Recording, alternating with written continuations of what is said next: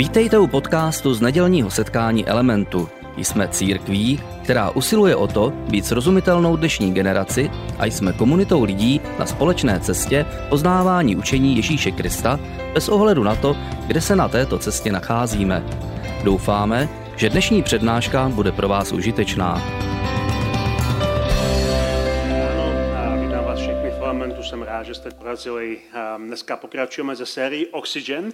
A ta série Oxygen, my v ní mluvíme o modlitbě. A děláme to už několik let, teď jsme měli pár let pauzu, ale několik let jednou za čas děláme takovou specifickou kampaň modlitební, kdy mluvíme o modlitbě, kdy nejenom, že o ní mluvíme, ale kdy zároveň se modlíme a kdy máme prostor, abychom se učili od Ježíše něco o modlitbě a mnozí z vás jste byli zapojeni v různých modlitebních kruzích nebo v modlitebních skupinách během těch minulých dvou týdnů, ještě nás čeká jeden týden té kampaně. A já dneska bych rád pokračoval v sérii s Ježíšem ve škole modlitbě, kde mluvíme o tom, co se můžeme od Ježíše o modlitbě naučit. My jsme v těch minulých dvou dílech mluvili o tom, že taková první věc, takový první princip, kdy Ježíš dává ohromný důraz na to, abychom si oddělili čas pro modlitbu a mluví to o takovém konkrétním principu, že máme jít do svého pokojíku. To neznamená, že nutně musíme mít nějaký speciální pokojík pro modlitbu, ale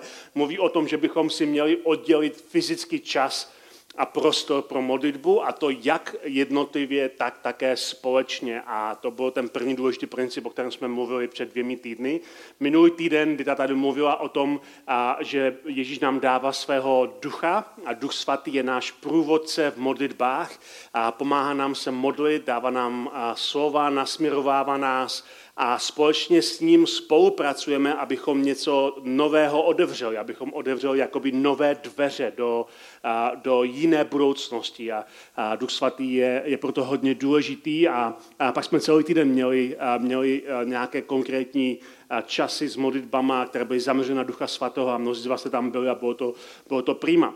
A dneska a budu mluvit o třetím takovém důležitém principu, který se od Ježíše ohledně modlitby můžeme naučit. A ten princip najdeme ve stejné pasáži, o kterém, o kterém mluvila Teresa před dvěmi týdny, když mluvila o tom pokojíku, tak na to navazuje ještě jeden další princip, o kterém budeme mluvit dneska. A ten princip, my si ho přečteme z Evangelia Matouše, ze šesté kapitoly ten princip zní takhle, nejdřív Ježíšové slova, pak vysvětlím, co tam v tom vidíme. Ježíš tam říká, když se modlíte, Neopakujte na prázdno slova jako pohané, nebo ti se domnívají, že budou vyslyšeni pro množství svých slov. Nebuďte proto jako oni. Vždyť váš otec ví, co potřebujete, dříve, než jej poprosíte. Vy se modlete takto. A pak tam následuje pasáž, ve které Ježíš učí své následovníky takovou vzorovou modlitbu, kterou my jsme pak později pojmenovali modlitba páně. Ale ten princip o modlitbě, který tady říká, tady říká, abychom neopakovali na prázdno slova jako pohané a abychom nebyli jako oni, protože my se modlíme s vědomím, že náš nebeský otec ví, co potřebujeme, dřív, než ho to poprosíme a přesto ta modlitba je důležitá. Takže co v tomhle, v téhle jednoduché větě nebo v jednoduchém principu vidíme jako, jako něco, co se můžeme od Ježíše naučit. Ta první věc, on tady říká, když se modlíte, neopakujte na prázdno slova jako pohané. Ta první věc, co se můžeme naučit, je, že modlitba vždycky obsahuje mluvení slov. A to je velice důležitá věc, na kterou mnozí, když mluvíme o modlitbě, zapomínáme. Modlitba není posílání myšlenek směrem k Bohu, ale modlitba je vždycky používání našich slov, používání našich úst. Kdybychom to přirovnali do něčeho moderního, modlitba není, že posíláme SMSky Bohu, modlitba je, že mu zatelefonujeme. Je to velký rozdíl a ten rozdíl není důležitý pro Boha, protože Bůh zná, co je v naší mysli, Bůh zná naše myšlenky a ten problém není, že Bůh nedokáže přečíst, co mu posíláme, ale je to důležité pro nás a je to důležité pro naši modlitbu, abychom mluvili konkrétní slova. Když se podíváme do Bible, do starého i nového zákona, té židovské i křesťanské části, tak tam najdeme stovky veršů o modlitbě a není tam jediný verš o modlitbě, který by implikoval posílání myšlenek nebo modlit se jako tím, že přemýšlíme. A přesto mnozí křesťané, když chtějí říct, že za někoho se budou modlit, řeknou, budu na tebe myslet. Ale modlitba vždycky zahrnuje tvorbu slov tím, že tvoříme slova vyslovováním, tím, že používáme naše ústa. A ten princip, který Ježíš eh, říká v, tom, eh, v té pasáži, kterou jsme četli, je, že se máme zavřít do toho pokojíku, kde jsme sami a ve skrytu se máme modlit, mluvit k Bohu, kdy nás nikdo jiný neslyší. A, a když se modlíme třeba polohlasem nebo mumláme, používáme svoje ústa, tak uh, Bůh nás slyší. A znovu říkám, není o tom, že Bůh by byl uh, uh, ignorant, že by nevěděl, co si myslíme, ale je to důležité pro naší modlitbu. Je to důležité, protože každý z vás moc dobře ví, že když přemýšlí, tak myšlenky nám vždycky někde ustřelí. My se nedokážeme jako lidé soustředit natolik, abychom intenzivně mysleli jedním směrem a mysleli dlouhodobě jedním směrem. My když myslíme, tak nám vždycky tam nějaký jiný podnět zvenčí nás do toho napadne. A proto lidé, kteří se jakoby modlí v vozovkách svojí myslí, tak často jim to ustřelí. Začnou se prostě jakoby myslet, modlit na něco konkrétního a najednou myslí úplně na něco jiného. Ustřelí jim mysl do něčeho jiného, protože naše mysl není stvořená, aby byla takhle soustředěná, aby vysílala jakoby telepatické myšlenky, ale uh, naše mysl pracuje se všemi různými podněty, které kolem nás jsou. Když se modlíme svými ústy a jsme nuceni tvořit slova, tak naše mysl funguje jinak. Naše mysl se dokáže víc soustředit na to, co mluvíme, když jsme nuseni ve svém mozku tvořit slova, které svými ústy říkáme. Takže je to důležité pro nás víc než pro Boha. Je důležité pro nás, abychom formulovali svými slovy, za co, co, co chceme po Bohu a neříkali to, nebo nepřemýšleli o tom jenom, ale abychom to formulovali do slov. Je to, je to takový první důležitý důležitý princip. A zároveň důležitý princip, který Ježíš v té pasáži říká, je, že zdroj našich modliteb není množství těch slov, které vyslovíme. A už tady vidíte ten důvod, že tam skutečně nemluvíme o mysli, že myslíme hodně, hodně věcí, ale že když se modlíme, tak říkáme něco jasného a není to o tom, že eh, říkáme příliš mnoho věcí. A on říká, pohané, ti se modlí často takhle, že si myslí, že ty svoje bohy udolají množstvím svých slov. Když budou opakovat nějakou mantru až eh, do zbláznění, tak ten Bůh, který je slyší, se unaví z toho, jak oni opakují tu mantru, že nakonec jim dá to, co oni chtějí. A Ježíš říká, ale to není modlitba k našemu nebeskému Otci, který zná to, co potřebujeme dřív, než, než to chceme. A on ví, co chceme, ale chce, aby my jsme věděli, co chceme. Ale proto právě je hrozně důležité, abychom mluvili k věci. Abychom se modlili k věci, abychom se modlili srozumitelně a jasně. Protože modlitba není primárně o tom, že Boha udoláváme jo, nějakou, nějakým množstvím slov a není o tom, že Boha informujeme o něčem, co neví. Modlitba je primárně, že vytváříme prostor ve svém životě, se kterým Bůh pracuje. Jestli si vzpomínáte, jestli tady byli minulý týden, tak Dita tady měla takovou ilustraci se suchým zipem, kdy my vytváříme část eh, toho suchého zipu a Duch Svatý na to přilepuje svoji část. A to je přesně to, co modlitba dělá. Když my se modlíme, vytváříme prostor ve svém životě, vytváříme prostor v životech jiných lidí, za co se modlíme, vytváříme prostor v našem národě, v našem městě, vytváříme zkrátka prostor, ze kterým Bůh spolupracuje jako s tím suchým zipem, kde Bůh přilepí něco ze své, ze své síly a my společně vytváříme nějakou lepší budoucnost. Takže modlitba je jeden ze způsobů, jak s Bohem spolupracujeme. My jsme tady o tom mluvili mnohokrát v elementu, že Bůh nás povolává jako svoje spolupracovníky a to, co tady děláme, když se modlíme, nebo když dokonce zpíváme modlitby, protože to, co děláme, když zpíváme, to nejsou písně, to jsou zpívané modlitby. My vyznáváme něco v těch písních, my prosíme Boha za něco v těch písních, je to zpívaná modlitba. Když tohle děláme, vytváříme prostor jako ten suchý zip, aby Bůh na to přilepil něco od sebe. Je to, je to prostor pro něco nového. Spolupracujeme s Bohem na tvorbě nějaké lepší budoucnosti, nějakého lepšího prostoru. A je takový příklad takové stručné modlitby, která šla k věci. Vidíme u Ježíše například, když se modlí k Bohu za vzkříšení svého přítele Lazara. A ten příběh najdeme v Evangeliu Jana, kdy Ježíšův blízký přítel Lazar zemřel a, a byl uložený do hrobu a Ježíš se o tom dozvěděl a nakonec se tam vydal se spožděním do toho města, a, aby, a, aby se setkal s rodinou Lazara, s jeho sestrami Martou a Marii. A při té příležitosti a, tam, a, tam došlo prostě k různým konverzacím o skříšení, Jan to barvitě popisuje a zároveň mu ty sestry říkají, kdybys tady byl, tak by se to určitě nestalo, by se určitě uzdravil. A, a Ježíš je pohnutý a, dojetím a nakonec, a, nakonec se zeptá, kde jste ho uložili, oni mu ukážou ten hrob, tu takovou jakoby, kopku ve skále, kde byl předtím přivalený kámen, jak to v té době dělali.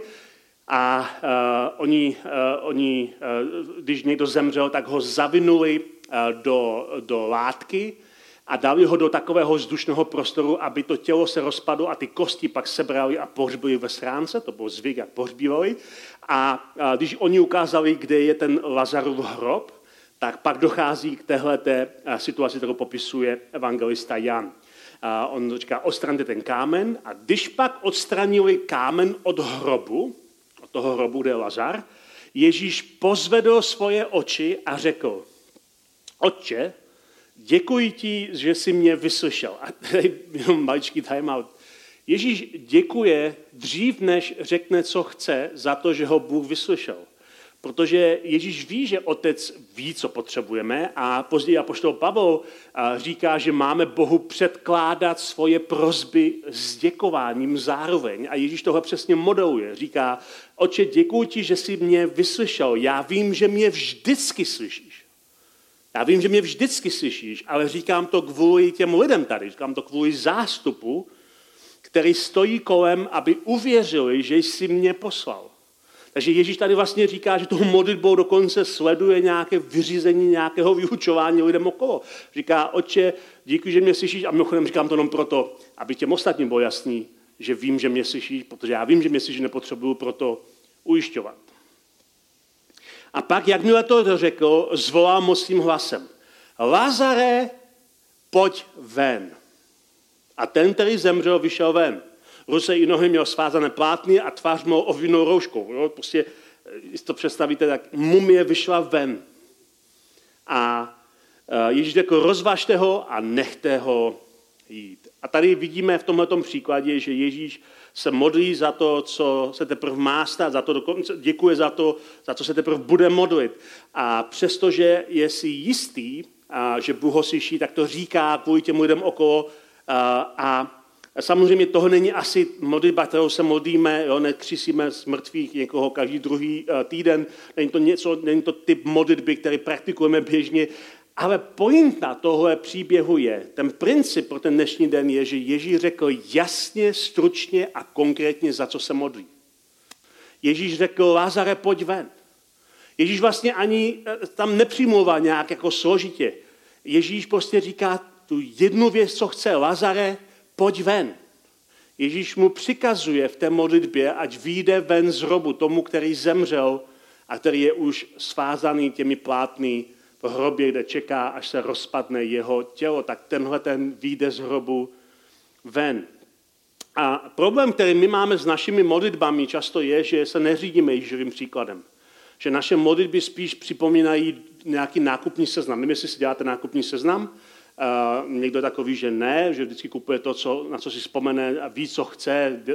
Ale já třeba, když jdu do obchodu, tak si a jdu pro více věcí, tak si dělám nákupní seznam a odškrtávám si, abych na nic nezapomněl. Protože to nejhorší, co můžete udělat, je, když se vrátíte domů a manželka řekne, a kde je ta jedna věc, pro kterou jsem tě poslala, kterou si tam nechal, že jo? Takže pak musíte zpátky do obchodu. Takže já si dělám nákupní seznam. A naše modlitby někdy působí, jako by to byl nákupní seznam. Jako by jsme před Boha přistupovali se seznamem, co všechno má udělat, co všechno má splnit. A já to nechci nějak odsuzovat, protože sám znám, jak je to těžké někdy se soustředit na tu jednu věc, co chceme. Někdy se mě někdo třeba zeptá, potkám nějakého známého přítele nebo někoho, koho jsem dlouho neviděl, on se mě zeptá, za co chceš, abych se modlil?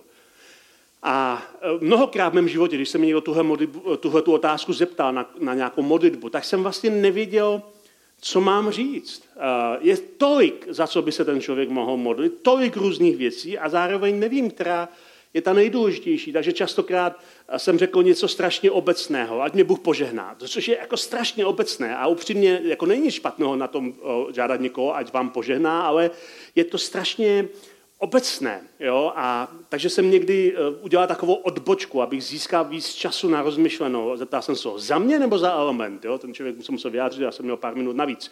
A, eh, hledal jsem nějaký konkrétní, konkrétní, eh, konkrétní situaci. A někdy třeba jsem řekl, a někdy to lidé říkají, když, když chtějí, aby se za ně někdo modlil, že řeknou, modli se za něco, co nám Bůh už slibuje z principu, za co se vůbec nemusíme modlit.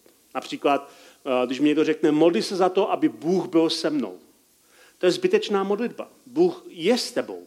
Bůh slibuje, že je s tebou. A ty jsi v boží ruce. Pokud patříš Kristu, jsi v jeho ruce, nikdo tě nevytrhne, Bůh je s tebou. Boží, boží přítomnost je s tebou. Můžeš se modlit, aby jsi cítil víc, OK. Ale modlit se, ať je Bůh s tebou, je zbytečná modlitba. Bůh je s tebou. A, nebo uh, modlit se, ať mě Bůh má rád, je zbytečná modlitba. Bůh tě miluje. Bůh tě miluje natolik, že poslal svého syna, aby za tebe zemřel. Ty se nemusíš modlit, ať tě Bůh miluje, protože Bůh tě miluje víc, než, než ty máš rád sám sebe. Bůh tě miluje mnohem víc. Ty se nemusíš za to modlit. Můžeš se modlit za to, aby si, aby si, si byl vědomý Boží lásky, ale ne za to, ať tě Bůh má zkrátka rád. Takže někdy my, my jako tápeme a někdy předkládáme žádosti, které jsou ovlivněné uh, hříchem dokonce. Jo? Žádáme něco, co ani Bůh nemůže splnit. A pamatuju si, že před, uh, před mnoha lety při uh, jednom takovém podobném podobné přednášce o modlitbě za mnou tady dole přišel nějaký člověk a prosil mě o modlitbu. Já jsem ho neznal, do momentu nechodil, byl nějaký host a říká, já bych tě poprosit o modlitbu. Já jsem říkal, určitě, za co, za co se chcete modlit? A ten člověk řekl, no, moje manželka si našla milence a odešla ode mě, tak já bych vás chtěl poprosit, aby se modlil, ať si taky můžu najít milenku. A když mi to ten člověk řekl, já jsem se na něho podíval a říkal jsem, jako, to myslíte jako vážně? že jdete za pastorem církve s vědomím toho, co církev učí o těchto věcech a žádáte ho, aby se, aby se modlil za vás, ať si můžete najít milenku, abyste se pomstil své manželce, která má milence. A on se na mě podíval a říká, tak aspoň za tu práci. Protože ve skutečnosti uh, chtěl něco, co, když si uvědomil, je něco, co Bůh ani nemůže splnit. Bůh mu nemůže dát to, za co se modlí, protože to, za co se chtěl modlit, bylo už na začátku hříšné. Ale je důležité, abychom věděli, za co se máme modlit. A jeden takový krásný příklad, který vždycky, když na tohle téma nad ním přemýšlím nebo o něm mluvím, tak mi, tak mi dom, e, přijde na mysl, nebo přijde mi prostě na něho vzpomenu, je, je příběh, příběh Bartimea slepého muže, kterého Ježíš uzdraví. A ten příběh je popsaný hned ve třech různých evangelích. Je to tak dobrý a tak kvalitní a tak zásadní příběh, že hned tři evangelisté, evangelisté ten příběh ve svých příbězích reflexích o Kristu popisují. A my si přečteme tuhletu pasáž od Marka, od prvního evangelia, které bylo napsáno, kde, kde Marek vypráví ten Bartimeův příběh, jak to vypadalo pro ty lidi, kteří to viděli zvenčí. Přišli do Jericha, tak začíná ta pasáž. Přišli do Jericha, když se svými e, učedníky a s velkým zástupem vycházel z Jericha, u cesty seděl slepý žebrák Bartimeus, syn Timův. A víme jeho jméno, víme, že byl žebrák a víme, že byl slepý. To všechno spolu souvisí. A to, to že ten člověk, známe jeho jméno, byl, protože byl z toho města, všichni ho znají. Vyrostl v tom městě, je to známá osoba. Zároveň to, že je slepý, zvlášť v té době, i dnes by to pro něho bylo těžké, ale zvlášť v té době mu znemožňuje kvalitní život. To, že je slepý, znamená, že, že jeho možnosti uživit se jsou strašně omezené a je odkázaný na to, aby žebral. Takže ve své podstatě často sedí na stejném místě a žebrá, aby mu někdo dal nějaký milodar. V té době nejsou sociální služby, není žádná péče. Ten člověk skutečně osouzený k chudobě a k žebrotě. Jakmile uslyšel, že je to Ježíš Nazarecký, to prochází okolo, on slyší nějaký dav a slyší, někdo mu říká, je to Ježíš. Jakmile uslyšel, že je to Ježíš Nazarecký, začal křičet, Ježíši, synu Davidu, smiluj se nade mnou. Ježíši, synu Davidu, smiluj se nade mnou. Mnozí ho okřikovali, ať mlčí. A říkají mu, buď sticha, ale on křičel ještě víc. Synu Davidu, smiluj se nade mnou, smiluj se nade mnou. A Ježíš ho uslyší. A Ježíš se zastaví a řekl mu, zavolejte ho, zavolejte ho. A tak toho slepce zavolali, vzchop se, říkali mu, vstaň, volá tě. On odhodil svůj plášť, což je v tom příběhu velice důležité, on odhodil svůj plášť, zvedl se a došel k Ježíši. Ježíš se ho zeptal, co mám pro tebe udělat?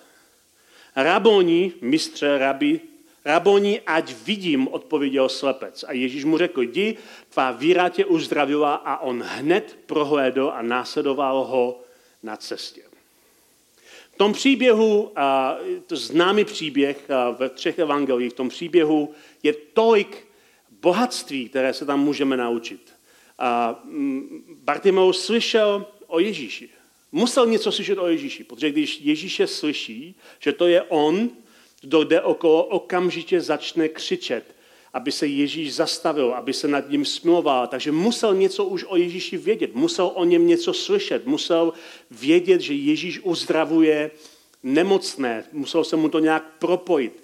A jakmile, jakmile uh, jste dozvěděli, že je to Ježíš, začne křičet, protože víra je vždycky projevena nějakým skutkem. A že si přijdeš pro modlitbu, že křičíš, že voláš, že něco věří, že Ježíš může ve tvém životě udělat. Víra není statická, není to eh, takový ten fatalismus, že čeká, že co se má stát, se stane. To není víra. Víra naopak je aktivní a očekává, že to, co se má stát, se nestane, protože se modlíme. A stane se něco, co se nemělo stát. Víra vede k činům a pro Bartimea ten čin byl křik o pomoc. A nenechal se odradit tím odmítáním lidí, když říkali, buď stichá, neho být. Bartimeus se nenechá odradit. Naopak křičí ještě víc, protože nemá co ztratit.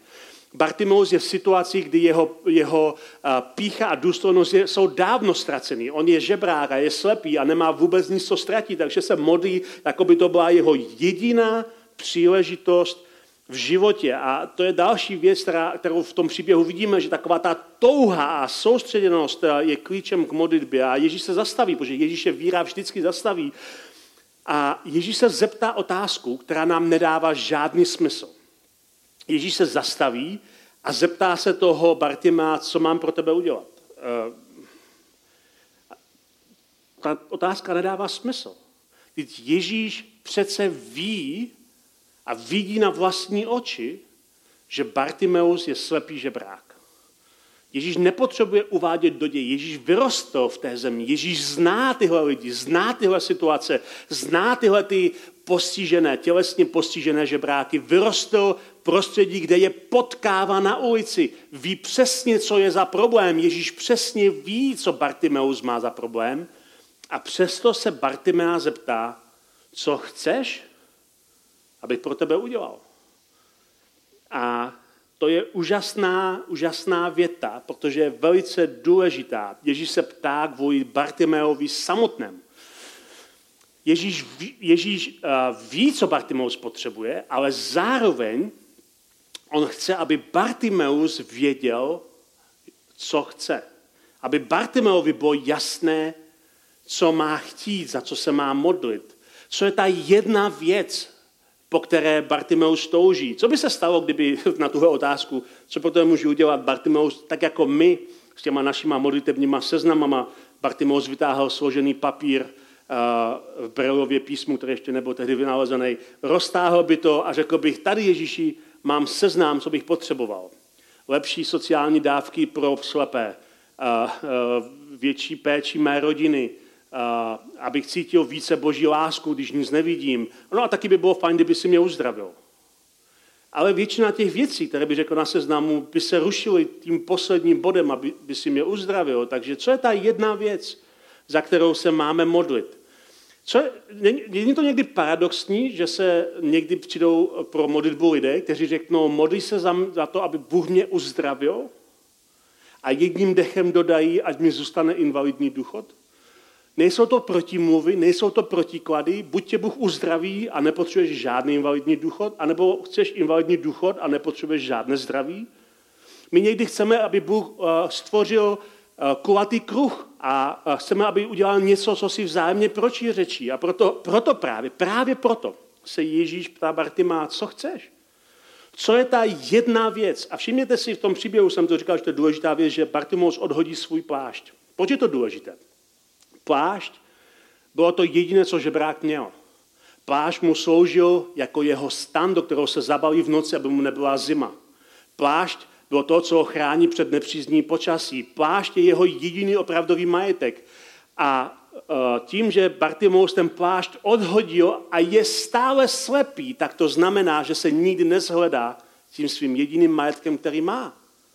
To znamená, že Bartimous v této chvíli vsadil všechno na jednu kartu. Že Bartimeus říká, je to všechno nebo nic. Buď mi Ježíš uzdraví, anebo nebudu mít ani ten pláž a zůstanu slepý. Je to všechno nebo nic. Bartimeus ne, nelicituje, nepřemýšlí. Není to pro něho jako jedna z možností. Když se nic nestane, tak se stane něco jiného. Bartimeus do toho jde po hlavě, protože Bartimeus je to pro něho jedna příležitost, aby se setkal s Ježíšem a Bartimeus je ochotný obětovat úplně všechno a úplně hned teď. A kdybychom to řekli jinými slovy, Bartimeus obstál v pokušení chtít všechno a nic zároveň. Obstál v tom pokušení, a to je naše hlavní pokušení, když se modlíme, že říkáme tolik věcí, co chceme po Bohu, že nakonec ani nevíme, co chceme doopravdy. Nevíme, co je ta hlavní věc. Jsou to jakoby takové modlitby na zkoušku. Je to jako by, kdybychom eh, chytali ryby a hodili spoustu udít a snad se nějaká ryba chytne. Je to jako, jako by takhle přistupovali k Bohu, nahodíme spoustu modliteb a snad se na nějakou modlitbu Bůh chytne. Ale Bůh tě má rád, má s tebou vztah, Bůh chce mít s tebou vztah, Bůh chce s tebou jednat. Co je ta jedna věc, po které toužíš úplně víc než po všech jiných? Co je ta jedna věc? Je, ta modlitba pak nebude na zkoušku, ta modlitba bude jako modlitba Bartimát, že to všechno nebo nic. Autorka Židům později eh, napsala eh, v té své eh, epištole, v tom svém dopisu Židům, tuhle větu o víře. Bez víry si přece jeho oblíbu nikdo nezíská. Kdo přichází k Bohu, musí věřit, že Bůh je a odměňuje ty, kdo jej hledají. Nemůžeme se modlit na zkoušku, jenom aby, to, aby jsme nahodili udičky, ale musíme věřit, že Bůh skutečně odpovídá, že Bůh skutečně reaguje, že Bůh skutečně odměňuje, protože když se modlíme jenom tak na zkoušku, nemáme u toho žádný zápal. A právě proto nás nabádá, abychom se modlili, abychom se modlili s vírou abychom se modlili s vírou, abychom věřili, že když přicházíme k Bohu, že nás slyší, že odpovídá, že reaguje. A samozřejmě jeho odpověď může být různá a Bůh na některé modlitby, některé modlitby jsou prostě hloupé modlitby, Bůh jako na ně neodpovídá, některé vysychávají jinými způsoby.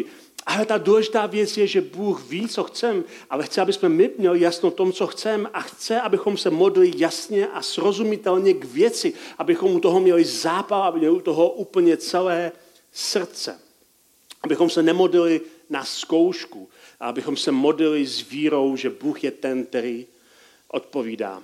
A když se modlíme, jak by zněla naše jedna hlavní žádost? Co by byla ta věc, kterou, po které toužíme nejvíc v tomhle období našeho života? Co je ta jedna věc? Já myslím, že vím, co je moje jedna věc. Ale víš ty, co je tvoje jedna věc, co chceš úplně nejvíc? A navíc s tím vším Dokáže se za to modlit s děkováním, jak říká poštol Pavel, že předkládáme svoje žádosti s děkováním. Dokážeš chválit Boha za to, že On je s tebou v tom, za co ho prosíš, že ty jsi uprostřed jeho přítomnosti. A starozákonní král David se v jednom svém žálmu, žálmu tyhle dvě věci združuje. Říká, tohle je moje největší touha. David v té době už byl člověk, který získal všechno, po čem toužil a říká, já, já žádám hospodina o jediné, po čem jsem nikdy nepřestal toužit a co mi trochu unikalo, abych směl zůstávat v jeho domě po všechny dny svého života, abych se ko, kochal v hospodinově kráse a v jeho chrámě jej hledal. To je jeho žádost. My dneska, když budeme pokračovat eh, s Oxygenem, budeme, dneska budeme, teď ty, ty čtyři týdny, kdy máme tu sérii Oxygen, tak máme ten formát bohoslužby trochu jiný. Minulé dva týdny jsme tady měli eh, meditativní část modliteb, kdy jsme, eh, kdy jsme mohli se soustředit a modlit. Dneska, dneska budeme mít specifický víc prostor pro to, abychom Boha, Bohu děkovali, abychom ho chválili, abychom mu děkovali za to, že on slyší naše modlitby. A možná v tom děkování, v těch chválách je prostor pro to, abychom řekli, tohle je ta jedna věc, kterou, po které toužím. To je ta jedna věc, kterou opravdu chci, to je ta jedna věc, kterou žádám. Víš, co je ta jedna věc pro tebe? Já doufám, že ano, protože se do toho teď pustíme.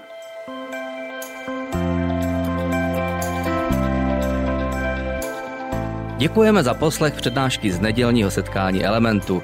Budeme rádi, když nás navštívíte také naživo, a to každou neděli od 10 hodin ráno v kině Biocentrál v Hradci Králové. Být na místě přináší větší zážitek, výbornou hudbu a přátelskou atmosféru. Více informací o našich aktivitách najdete na webu element.cx nebo na Facebooku Element Hradec. Těšíme se na vás! thank you